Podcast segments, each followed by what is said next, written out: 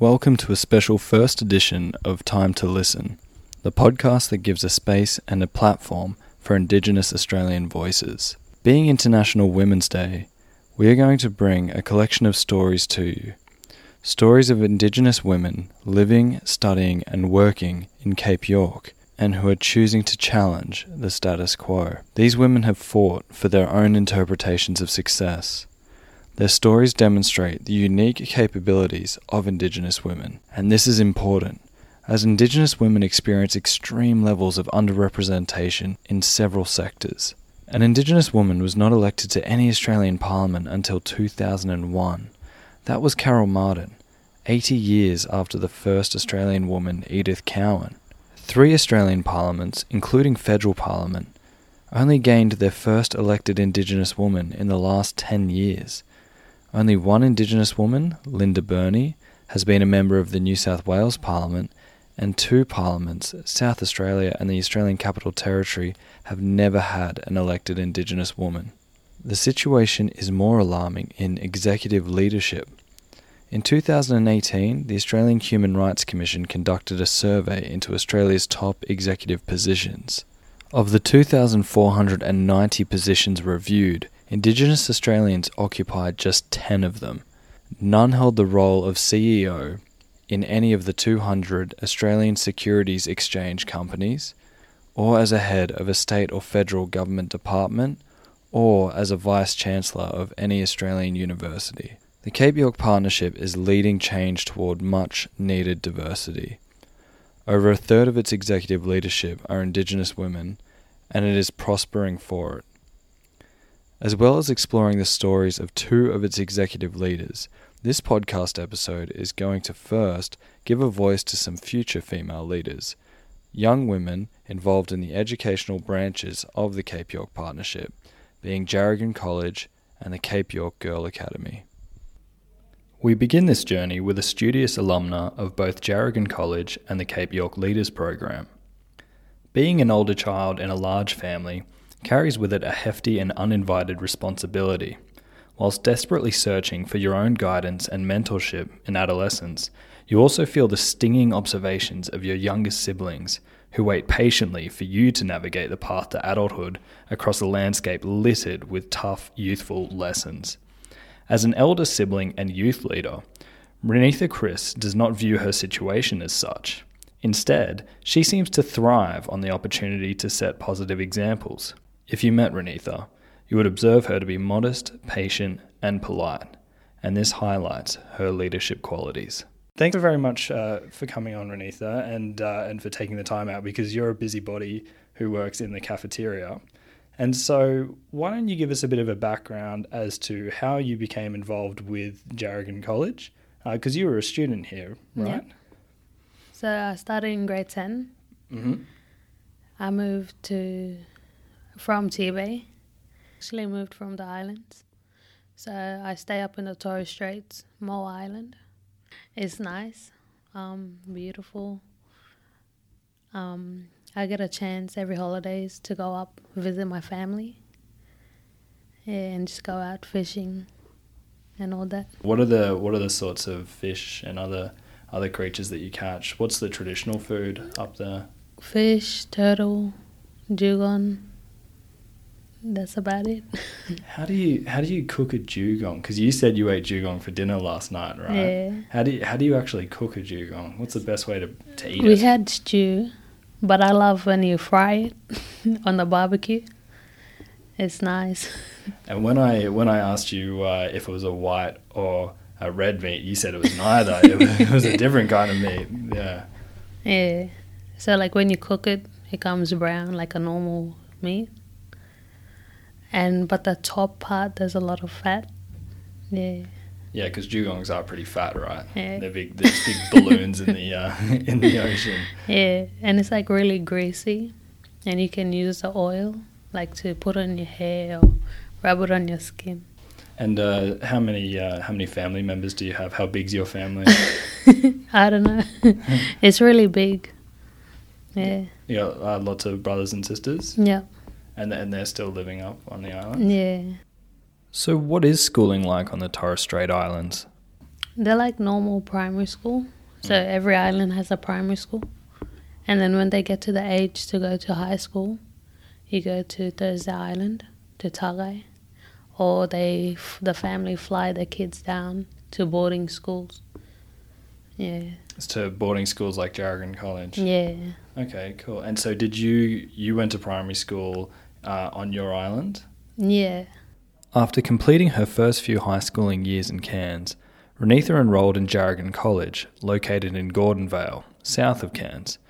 She wasn't the first in her family to attend Djarragun, though.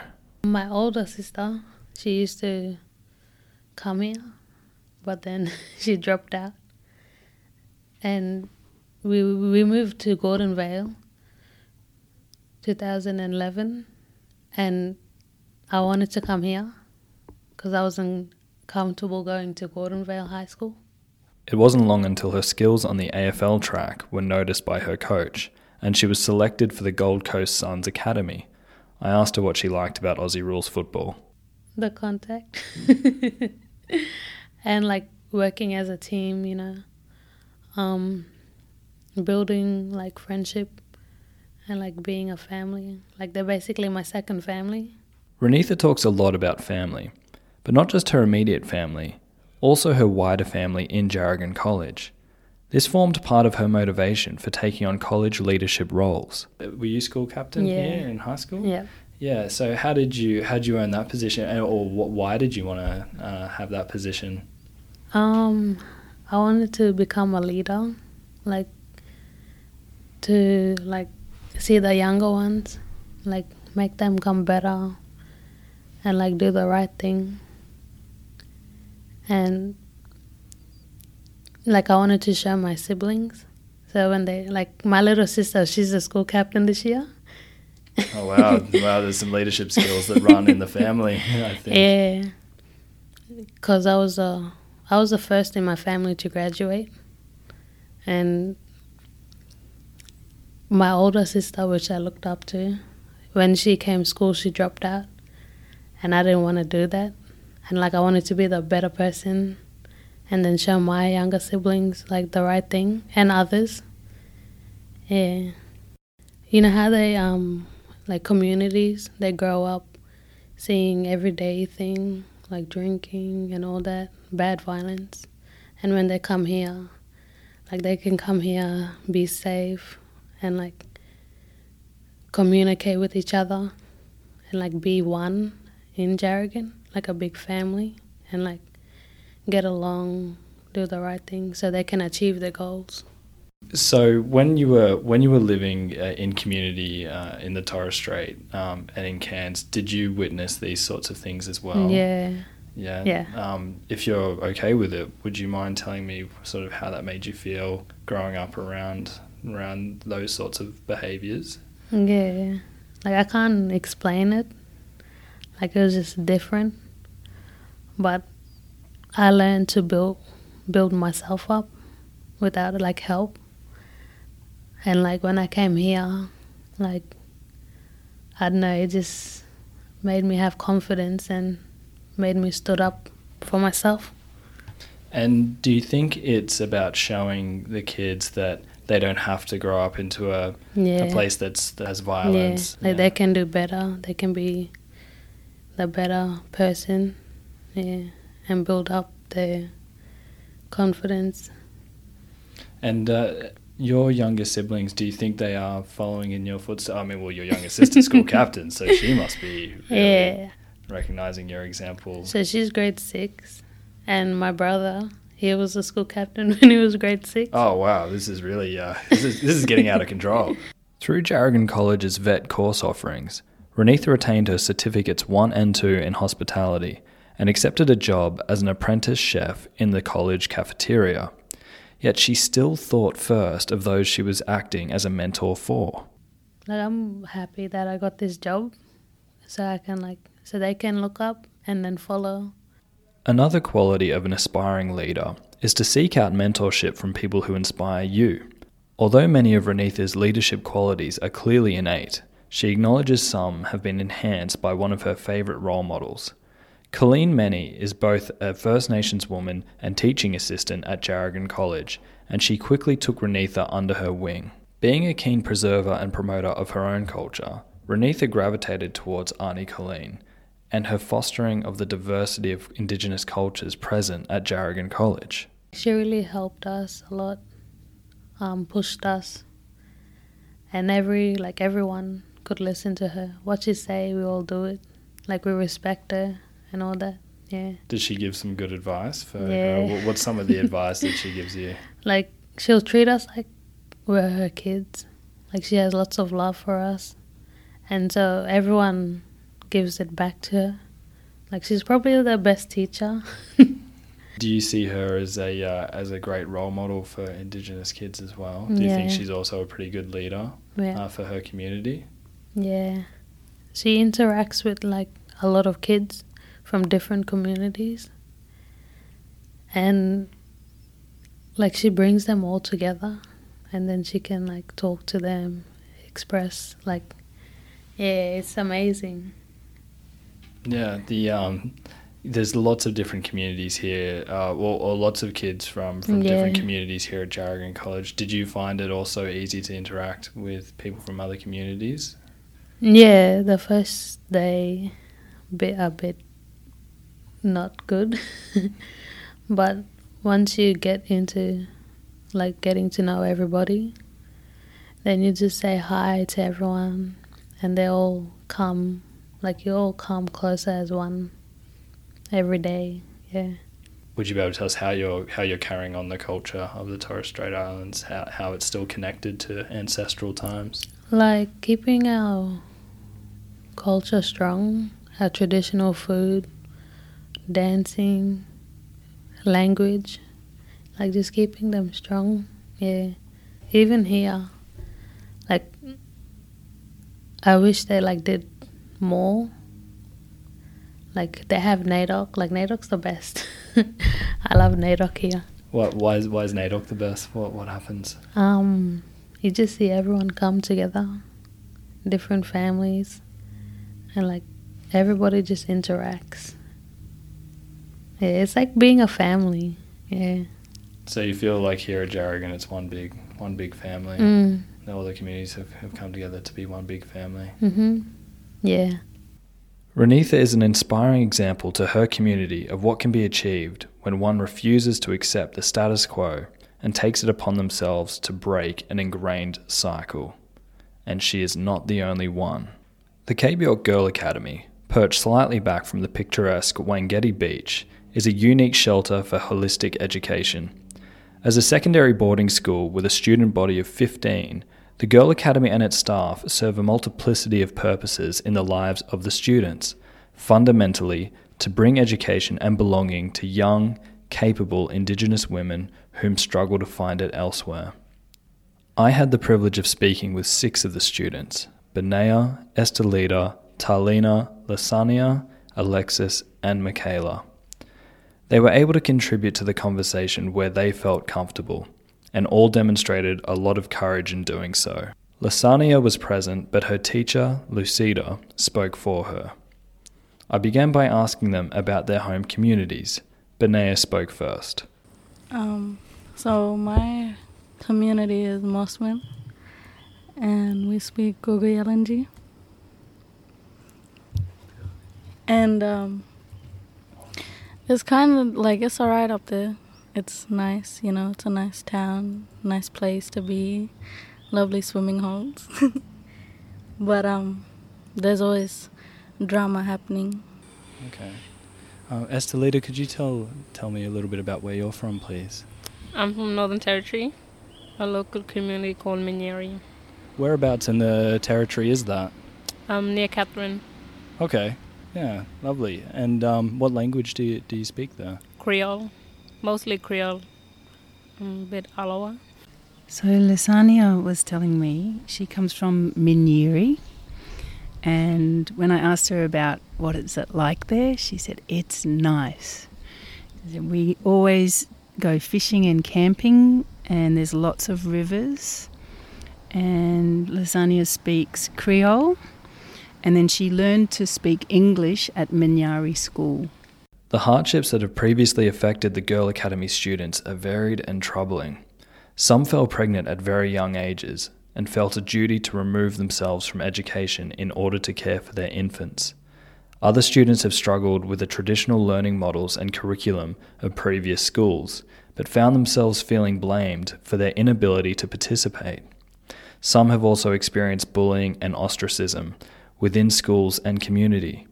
This has found them in physical conflict with other students, subsequently seeing them formally expelled as well as pushed out of peer circle. So Lasania said she came to the Cape York Girl Academy because she she needed to learn and she wanted to be educated, and also because her sisters come here. So that's how she heard about it, and that's why she chose to let, not go to school in Minyerri. Um, what about yourself, Mac? I wanted to get an education because I wasn't getting one in, in Isa. And yeah, I want to succeed, so that means graduate. What what year of school are you in now? 11. Okay, so one more year after this. Yeah. And would you mind telling me a little bit about why it was hard to get an education in Mount Isa? Well, mainly because I was always in trouble in that, and um, I wasn't a very good listener, so yeah. And Alexis, would you mind answering that, that question as well? Um, I came here because I wasn't going to school that much. I was just staying home and mm, yeah, I was just not wanting to go to school and got bullied a lot. So yeah, I ended up here. So. And has this school made it a lot more safer and, and comfortable for coming to school? Um, yeah, because like I always thought it was weird, like living in school and stuff like that, just living there and boarding and stuff. But now I'm I'm used to it, and I actually like coming to school every day just to get an education and stuff. Yeah. Would you mind sharing your story, Benea? Um, I came to Girl Academy after I was kicked out of Mossman High. Would you mind uh, telling us a little bit more about that and why you were kicked out? I had a fight with a girl over dumb stuff, and I regret it. But if I hadn't done it, I wouldn't be here. I came once a week, and I ended up really liking it. Okay, and now you come every day, I take Yeah. it. and so Estelita and, and Talina, uh, I might ask you at, the- at the same time, why did you come here? I've been in another college in Melbourne. It's a Aboriginal girl college called Worawa. But I got bullied.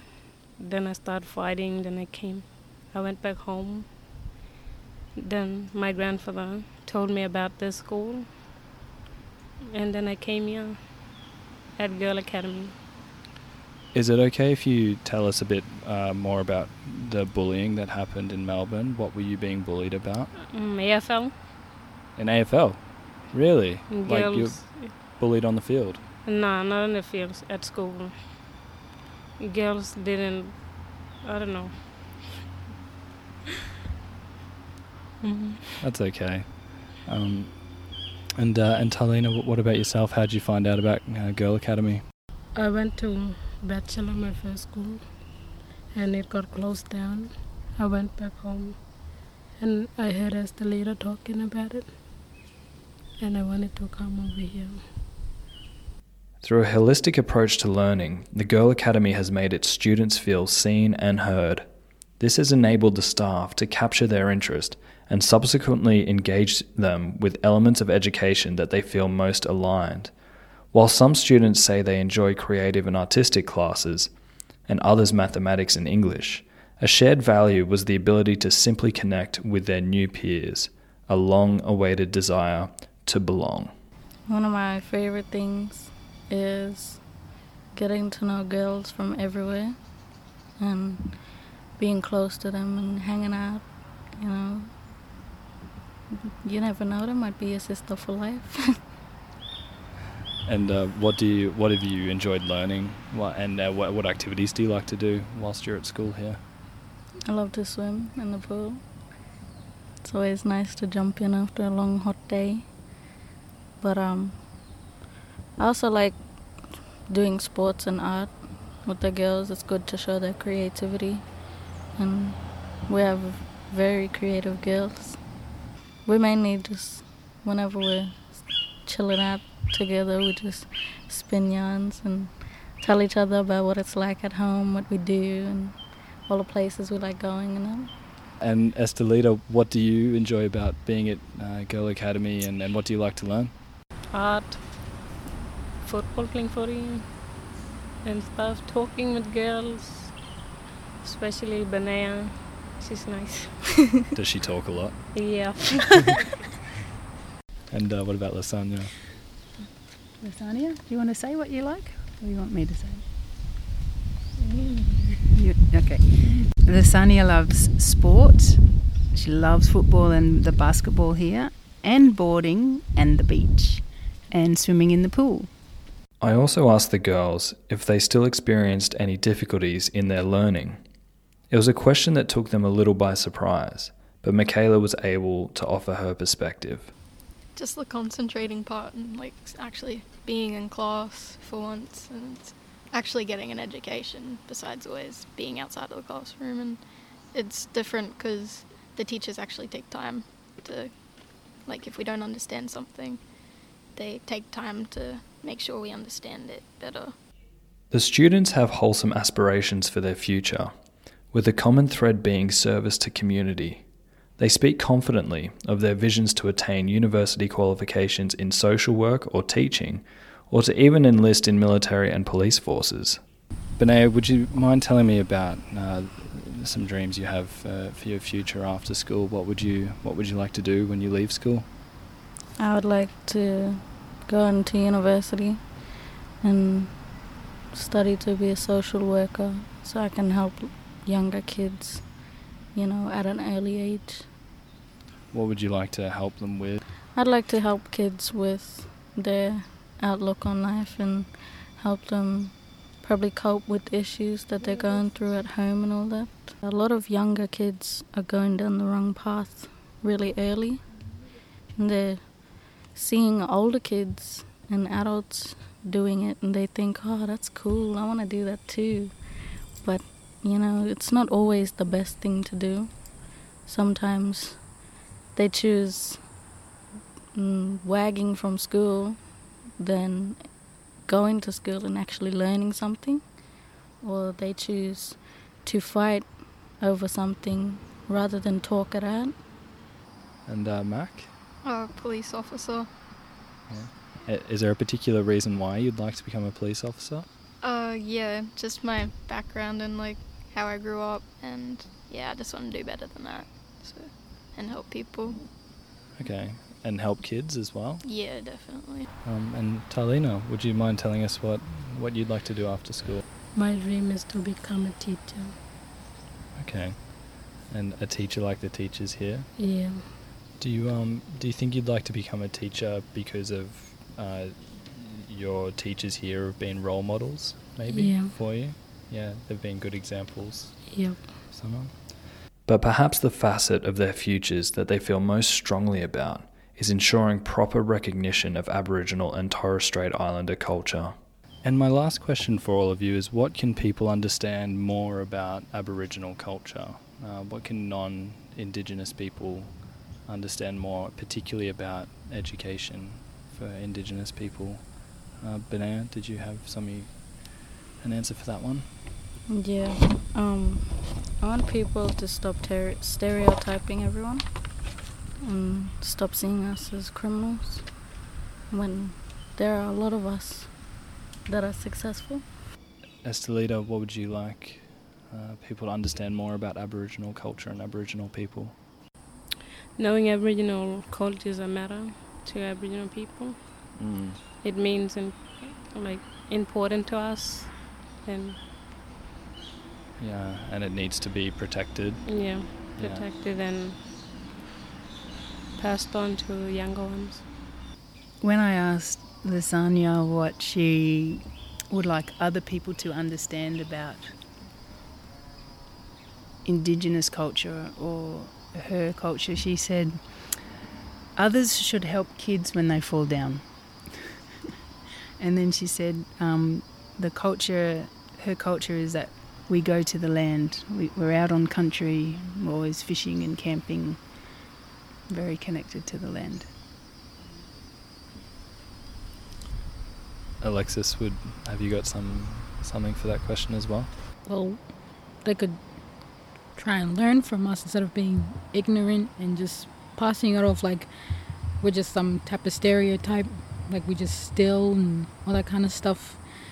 And like we're not like that. Well, like some of us are like that, but I like to think that we're not like that. Just learn from us and not be trying. sorry, I'm so off my words. Um, saying like, like on Australia Day, it's to me. I don't celebrate it at all because it's disrespectful to my culture and like what like the people took away from us and how we just just for, sort of forgotten like the stolen generation and all of that. And um yeah it's it's just it's just disrespectful to me when I see that kind of stuff and celebrating celebrating it. But to me it's it's disrespectful and just just yeah. Sorry I'm gonna get intense Yeah, that's okay. Thank you very much for sharing that answer, Alexis. Um, Mac, did you have an answer to this question too? Uh, yeah. Um, I don't know. I'd probably say like not all of us are gonna be the same skin color, and not all of us are gonna speak the same, and like, yeah, like we're not all of us Aboriginal people. Like, we're not all the same. We're all different. We grew up in different areas. We know different languages, and I don't know. It's like it's sad because stolen generation, like, not all of us know anything about our culture, and it's sad because, like, I don't know. We feel distant in a way because, like, some of us know a lot more and like know our language, and others don't, and it's like sad because we don't know much about our past and like where our families came from. So, yeah, it's just sad.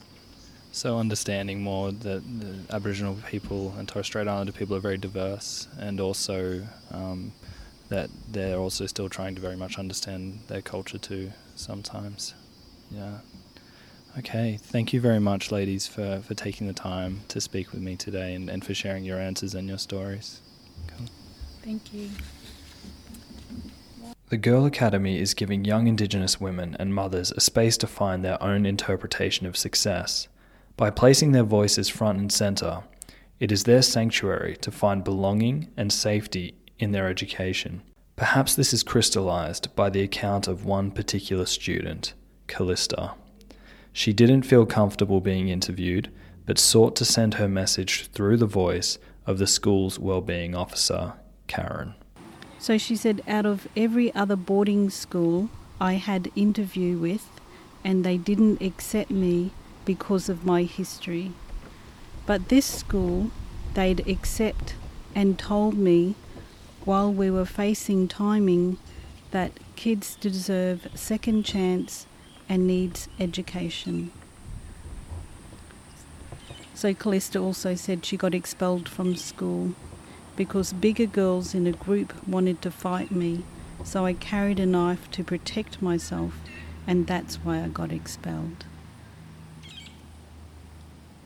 So, those were stories from just a few of Cape York's inspiring, resilient, and capable young women, all of whom now have a promising future ahead of them, thanks in large to their own determination. We are now going to switch to a couple of stories from women in Cape York Partnership's executive leadership. I spoke with two incredible women Baressa Fraser, the new principal of the Cape York Girl Academy, and Fiona Jose, the chief executive officer of Cape York Partnership.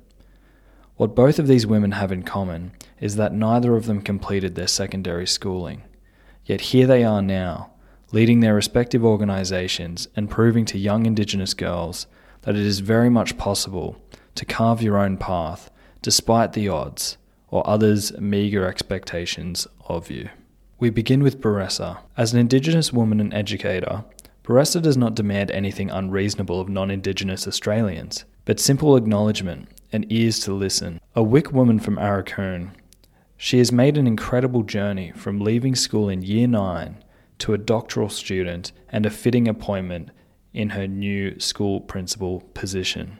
Fitting because her personal journey very much mirrors that of her students.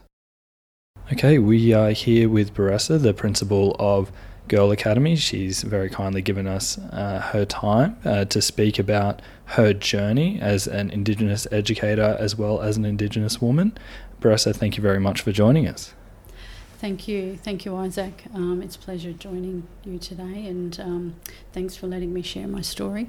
I think, um, firstly, I, I, I, would like to say uh, that I am a Wik woman from Aurukun in Cape York. I belong to uh, the Puutch clan, one of five clan groups of Aurukun, and um, I acknowledge my fellow countrymen um, there who have led me to be in my place today, and also acknowledge the country that we're on um, here in Irukandji country um, in beautiful far north Queensland.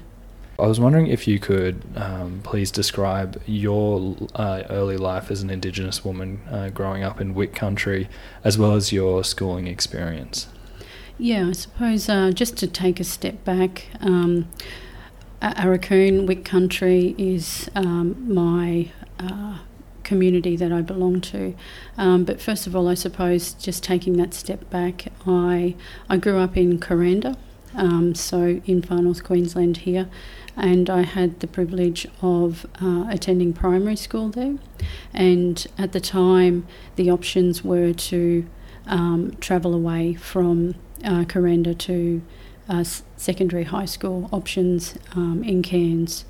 So, my own personal history and um, experience of education wasn't exactly uh, the best opportunity uh, and I don't think I would wish my experiences on anybody else.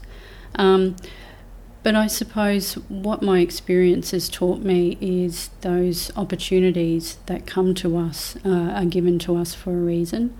Um, so I, I felt that uh, people had very low expectations of my achievement and my ability to achieve.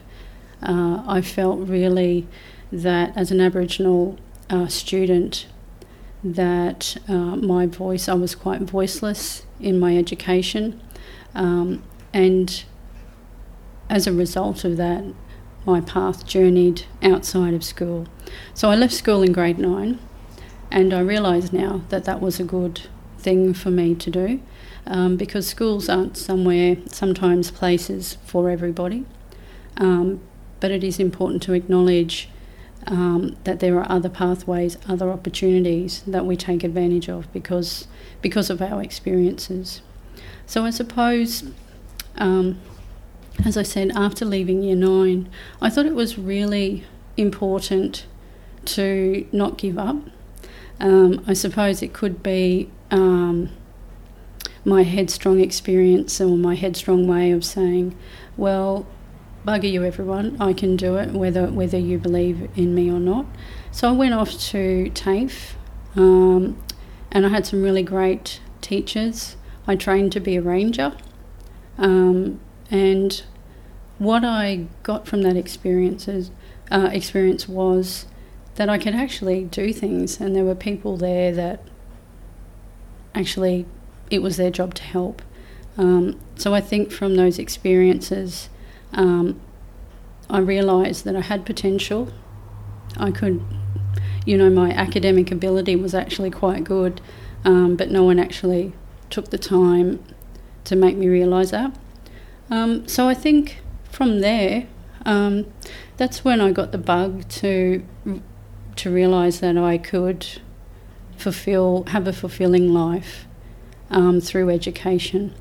So after I, I worked as a ranger for a little bit of time, um, those support systems around me, I suppose, were the ones that really draw drew me to to feel that there was a um, a void there for young Aboriginal and Torres Strait Islander people in education, and therefore I didn't want my own children to be a part of that systemic issue that we have um, in current schooling systems.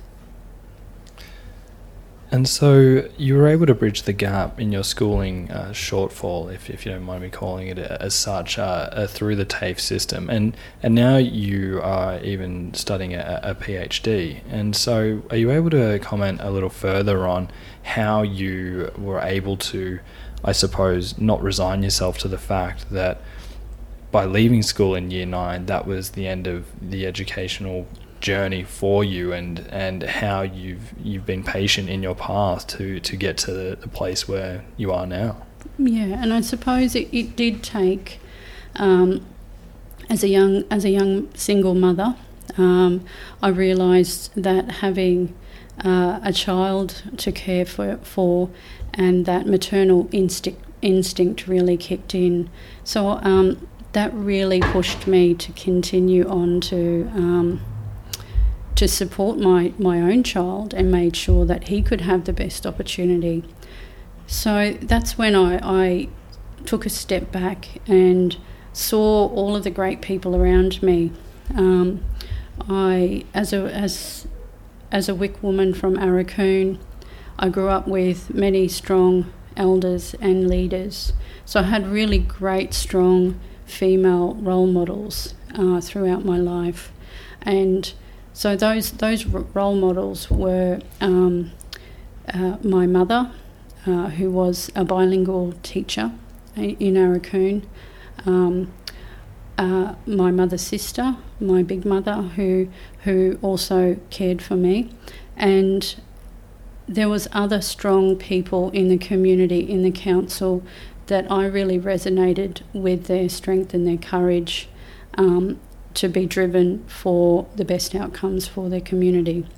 So it was when I, as I said, as I, when I had my son, that I was really to take, uh, you know, I really took that step back and reflected who was who was there for me, and I knew that um, my son needed the best education. So I couldn't provide that education if I didn't have an income, if I didn't have um, some financial stability. So I needed to, to make some change, and I wasn't going to rely on government systems to support me uh, or family to support me. So I uh, went back to university. I studied to be a teacher. Um, I was the only Aboriginal person uh, that graduated from university uh, in my uh, at the university that I was studying at. And uh, to me, that was really also another tipping point to say, well, where are all my brothers and sisters around me to, to help uh, transform education? It was quite clear to me that there weren't enough uh, fellow um, Aboriginal Torres Strait Islander people there in that space, and that was a big void for me. Um, so that's when I saw the passion from family, from my mother, to take on um, that natural instinct, I suppose, what I was born to do, and um, to be a teacher. In her time as an Indigenous educator, Baressa has garnered a keen understanding of what it is really going to take to close the gap in Indigenous educational outcomes. As an Aboriginal person, Baressa wants to marry her perspectives with those of equally passionate non Indigenous educators in order to engender common understanding of Indigenous students' needs? We, we do know, um, and we're, we're seeing and hearing a lot more about this, but um, the true history of our nation um, is, is what needs to be told. And I think teachers and schools do play a significant part in making sure that we have an alignment as an Australia uh, as a national um, identity that we acknowledge our, uh, our First Nation people and our experiences because it is not until we acknowledge those that we can really have that true um, uh, reciprocity across many levels of reform and education being one of them. Um, but I think we all, as as an individual, remember a teacher and something about our educational experience. And a lot of those experiences stay with us for a long time because obviously we're in school for a long time as well. So it is an opportunity now for, and, and we have merged to to I suppose review what is happening in the education sector, to really look more broadly, more deeply, at how we acknowledge um, our First Nation people in the narrative of education and how we support teachers to be the best teachers about Australia's history because that's a really critical part as well. As, as an Aboriginal person, I have my own experiences and my own ideals that I bring to it, just like a non Aboriginal person would. So we need to make sure that there is clarity around what is taught and, and how that is taught and give give our uh, non Aboriginal, non Indigenous teachers the opportunity to grow their knowledge in that place as well. Uh, could you please describe some of the barriers to education that Indigenous girls and women experience? So, I think the the barriers to education for Indigenous girls and women are quite global. As First Nations women across the world, we all experience the same issues that I face here in Australia. First Nations women across the world also um, are experiencing. So I think some of those key issues and those barriers are cultural safety, cultural obligations that women have in their communities are some of those barriers. But those obligations and cultural safety should not be a barrier. It should be something that education facilities see as a unique gift that they bring to school. It should not be seen as a barrier.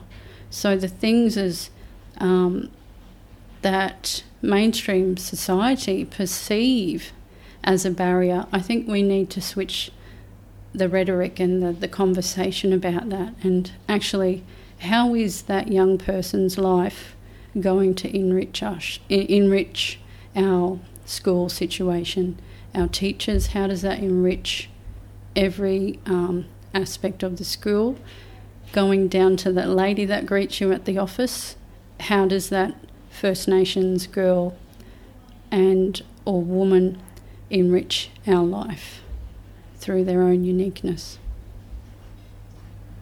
Okay, and uh, so we know that uh, Indigenous women also face uh, barriers outside of education once they do graduate and try to enter into the workforce and re engage with community. But I mean, I will even try to now flip the script a little, like you just said, or change the, change the rhetoric around the use of the term barriers. So I wonder then perhaps how uh, do we not know uh, um, the ways in, in which Indigenous people, particularly Indigenous women, can enrich our existence by being a part of our workforce, being a part of our communities. Mm. Uh, I, I, think, perhaps speaking from experience, um, what we need to do in our in our ways of society is really, and the national voice to Parliament is is, um, I suppose, bringing this to us at the moment is how are people asking us? How are we being included in this conversation around education, around employment, around our own health and social outcomes? How we, we know that most of our Aboriginal and our Torres Strait Islander communities, we we are strong in our the roots of our community is where our women sit. So they uphold us, they hold everything together, they are the foundation. So, how do we incorporate that foundation and that strength um, into study, employment, those social economic outcomes?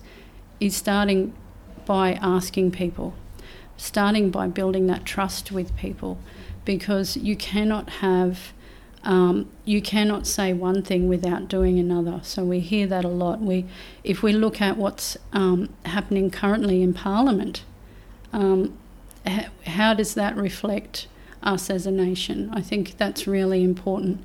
Um, that that situation that is unfolding at the moment. How do we overcome those so many injustices? Um, and I think the power in that is we need to actually sit and look and listen at what we have in each individual community because we are not the same mob, we're all different mob. We all come from our own um, hierarchical sort of um, beliefs and our own systems in our communities, and we can't be tarnished with that same brush um, in terms of these things. So I think that that experience of mine is saying that I have something really good to offer, and I'd, I'd like people to take the time to hear my story because it might actually be helpful. Um, because you'll find that Aboriginal women do know what they're talking about and do have or do need to have a voice to improve that participation in, in all of those sectors. The students of Girl Academy have their own visions for their potential success in education and life beyond. I'm here with Fiona Jose, the Chief Executive Officer of York Partnership. She's been kind enough to give us some of her time to talk about her journey into executive leadership and also a little bit about the partnership itself. Fiona, thank you very much for joining me. Thank you. It's great to be here. So, Fiona, I was wondering if you could tell us a little bit about your professional journey into executive leadership, including any challenges you've had to overcome along the way. It's actually a really interesting question. I don't get asked that enough, um, ironically, because my journey would not be normal. It would not be kind of what you would think. Um, there is no point in my time at school that I would think that I would be the CEO of any organisation or the leader of, of an organisation. Um, I actually finished school in year 10, and that's because I, um, not because I wasn't good at school, I actually really loved school and I was good at it. Um, however, the, st- the school system and the structure didn't work for me. So I was predominantly put in a class with my, my family and my cousins um, and could not be moved for my learning abilities and needs. And my parents were always trying to engage with the school. So, because of boredom, um, and I don't like to be bored, I pretty much stayed home for a lot of my year 10. Um, and I didn't not engage in education. I read the textbooks myself and I did that. And I got a really good junior certificate. Um, but I'd already made up my mind that I wanted to be working, I wanted to do something meaningful. And that was at disappointment to my parents because I was naturally quite good, you know, at learning, they wanted me and they thought that I would be the first, you know, in their family to go to university. And um, that was a disappointment at that stage. So I left school um, not to do nothing. My parents were really strong, and I had um, this mantra that it's okay not to know what you don't know, you know, like what, what you're not going to do, but it's not okay to do nothing. It's not okay to leave school and have nothing to go to. So they gave me six weeks to find a career path or something to them, and they gave me rules around that. So I left school and I went into a trade. So I went to TAFE and I did um, some of that, and I went into my trade. And once I kind of played with that, it was a place I knew I didn't want to be um, because it was male dominated. I was a young female Indigenous um, person, and I really struggled. I struggled with mental health and the way I was being treated. Um, so I'm like, okay, I can't not have a job. So what next? So pretty much my career was about getting into something, learning it, starting new. So from there, I went and did a traineeship um, at the time with Education Queensland.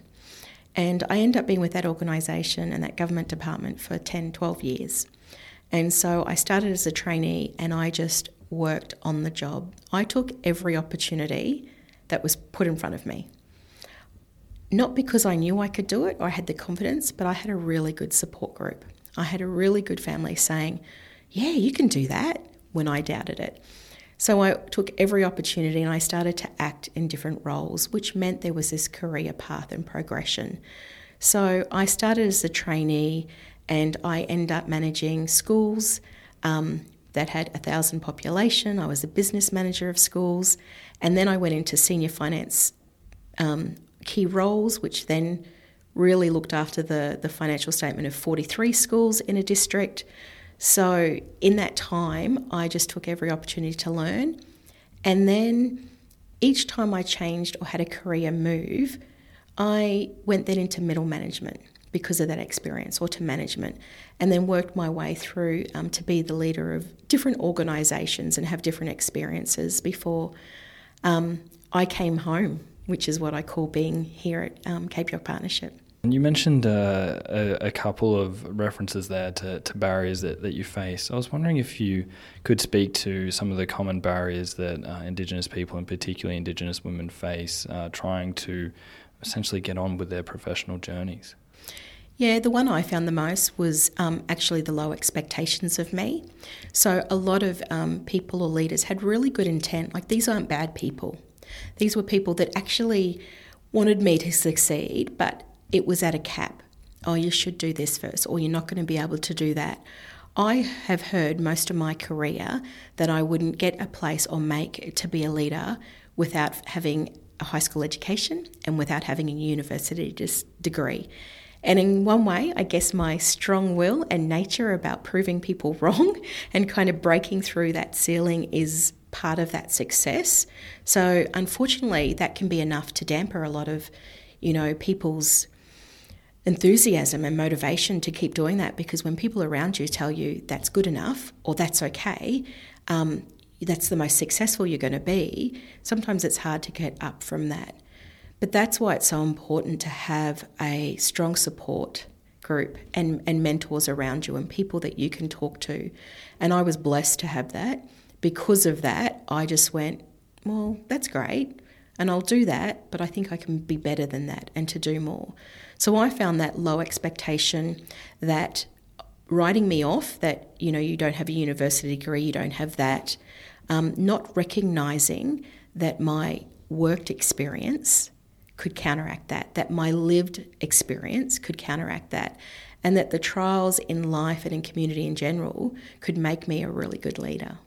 I'm hearing a, a, lot in your story there, you know, resilience, industriousness, and, and also, you know, not being willing to, to take no uh, for an answer or you know other people's expectations of um, of you as doctrine and you know we have a lot of capable indigenous women in Australia but they're facing these barriers to uh, to leadership positions um, and in, both in employment you know and in community I'm wondering what your perspective is on how we can help indigenous women find their pathway into these roles yeah, that's a great question. One I've been thinking about a lot, you know, being March and International Women's Day um, and a whole lot of focus. One of the things that um, we need to change first is there are so many capable women, there's so many capable First Nations, Indigenous women. Um, I think the barrier that we have is organisations, whether it's government or corporate or philanthropic or not for profit, um, they're defining who we are by our gender or by our cultural diversity or about that. And they're really missing the people and the persons and the experience. So I think that. Um, first of all, those organisations need to be really clear that because I'm a woman, I can have an opinion and experience on a whole range of um, things. And as a First Nations people person, I have absolutely thoughts and opinions about lots of public policy, not just Indigenous policy um, issues. What we bring, what I feel that we bring as a collective of Indigenous women to it is we are resilient.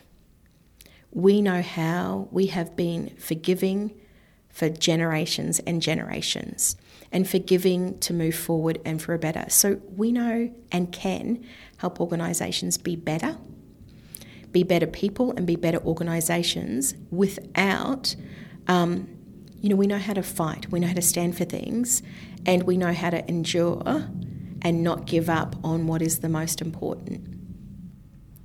Yeah, certainly. You know, it's uh, when when you think about time throughout you know modern Australian history, women have ha- certainly had to be not only resilient but you know patient, and then so have Indigenous people. And so when you combine those those two factors, uh, you know Indigenous women have perhaps had to do you know double the amount of work there just to just to wait for their time when they had access to these opportunities. And I, do you feel now that the the conditions are right for Indigenous women to get access to these these roles and uh, these opportunities that you now uh, experience yourself?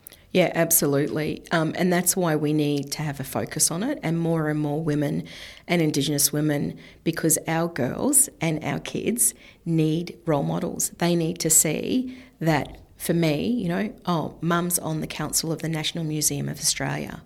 Oh, mum's the CEO of Cape York Partnership. Oh, mum's also represented our cultural corporation and, and you know, being able to do that that they can see that mum can do whatever she wants to do, or auntie, or granny, or sister.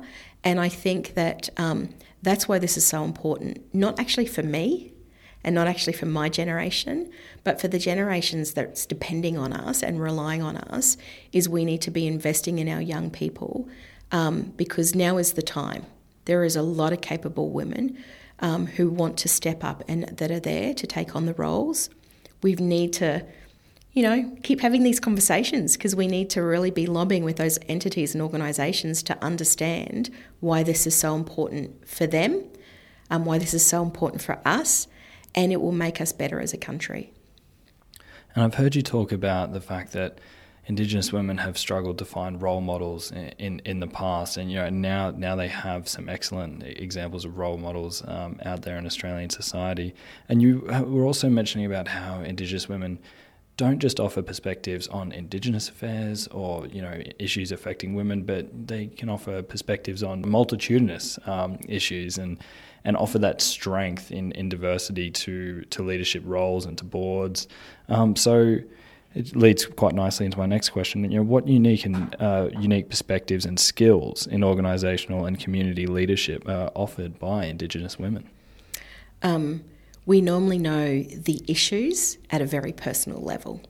So we are able to, um, and we know what the challenges are, right? So when organisations or entities are trying, whether it's deliver a service, create a solution, have a policy reform, um, as Indigenous people on the ground, what we know is we, we know the problem firsthand. Therefore, that is just the critical element to be able to be part of a solution for that, right? It, it's the biggest part local decisions, local solutions. And it is hard for any organisation or government or group to do that when, first of all, you've never experienced those problems firsthand. And that's what that's what we do. That's what we bring, um, and we bring it from a perspective then to really challenge kind of designing solutions that meet on the ground. Now that component, there are women every community I go into, and especially throughout Cape York and the Torres Strait, that are just kicking it in this area, right? They are doing that on the ground. What I think's missing, and, and what is it, is no one knows about them. You know, I sit here and I talk to you and I think about all those women that we engage at Cape York Partnership to help us with solutions and co design and the innovation that they come up with and what they do. Um, and we, you know, represent that and we always give them credit for that. But how do we? That's the question. How do we actually see the, the country to see them and that benefit? And now, my final question on the theme of International Women's Day uh, refers to its its very theme itself, and this year it is choosing to challenge. And I was wondering if you would be comfortable making a comment on what do you think the crux of what we're choosing to challenge is when it's coming to the the topic of Indigenous women. I actually choose to challenge um, the Australian government. And what I say about that is there is not enough cultural or gender diversity in our leadership as a country. And um, I know we can do better and we need to do better. And it would then go, my second challenge, if I can be so cheeky, would be then to um, big corporates, government, philanthropic organisations. My challenge to you is Indigenous people and women need to be in key roles that you have that are designated for Indigenous affairs. If you would like to explore the stories of our podcast guests further, Be sure to check out the Our Sisters Raisely page at our-sisters.raisely.com. That's our-sisters.raisely.com. Our Sisters is working closely with Cape York Partnership to break the cycles of intergenerational hardships experienced by Indigenous women, including barriers to education, employment, healthy relationships, and positive well being. With your support, Our Sisters is aiming to raise $50,000 toward the design and delivery of a comprehensive health and well-being program for the students of the Cape York Girl Academy. Fundraising details can be found on the Raisely page. You can also support the Our Sisters campaign by following it on Facebook and Instagram. On Instagram, it is Our Sisters Change Her World. You can also support by liking and sharing the posts, or even uploading your own Choose to Challenge statement, tagging Our Sisters in your post. Thank you for taking the time to listen.